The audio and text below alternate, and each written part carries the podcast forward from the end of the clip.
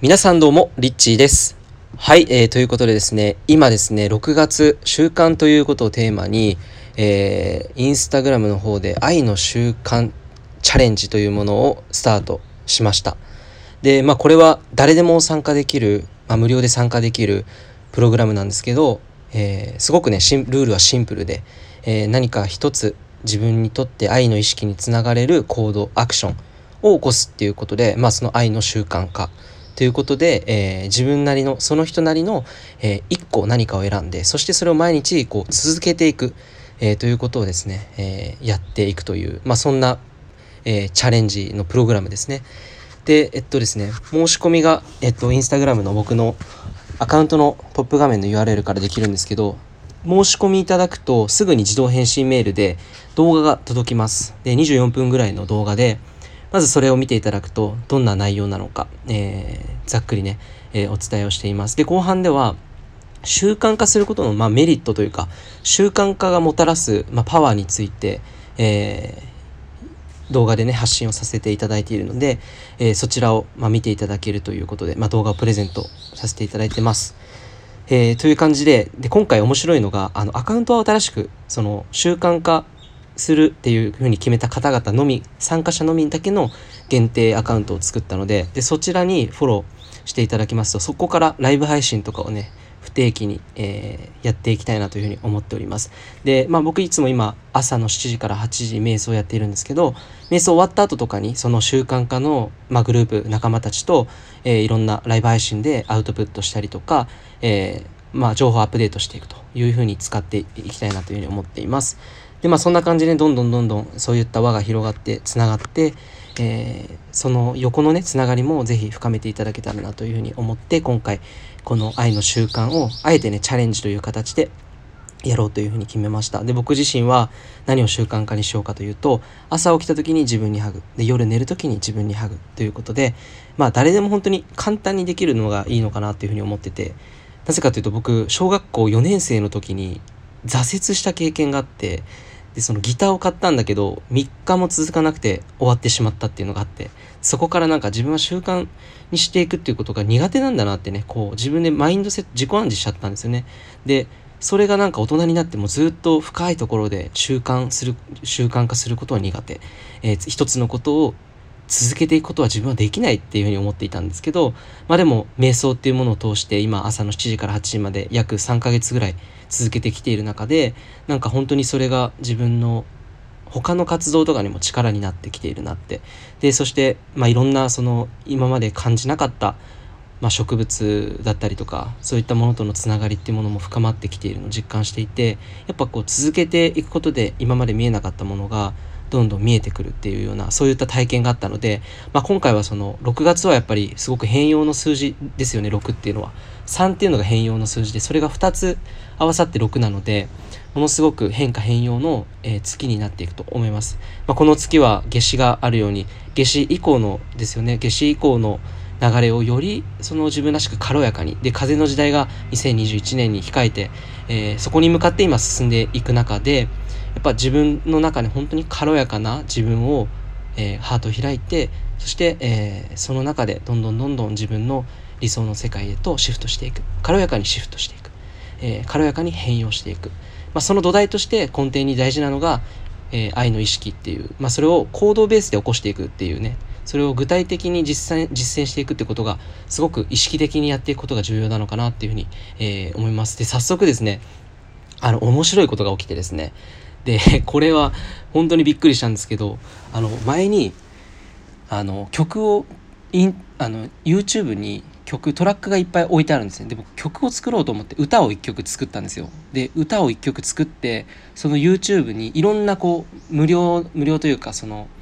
音源ですよね。ミュージックのトラックがいっぱい置いてあるんですよ YouTube って。でそれをまあいいなって気に入ったのをまあ、クリックしてそれで、まあ、このこの曲に合わせて自分で歌詞を書いてメロディーを作ってみようっていうふうにやっていたんですよ。で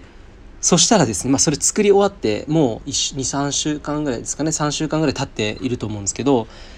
もうこの曲がまあいつか出せたらいいなってこう世の中に表にちゃんと出せたらいいなって思っていたら今回ですね昨日なんとお兄ちゃんから電話があってで僕の兄は歌をやっているんですね。歌手の活動をしていてで今回女性のアーティストの方とですねコラボすることになって、まあ、フューチャリングっていうんですかねそういうのフューチャリングでえっとサラさんでサラ・ジェイさんっていう方と、えー、コラボレーションして「ありのまま」という、えー、新しい曲を発表したんですけどそのサラさんの娘さんあ娘さんじゃないサラさんの妹さん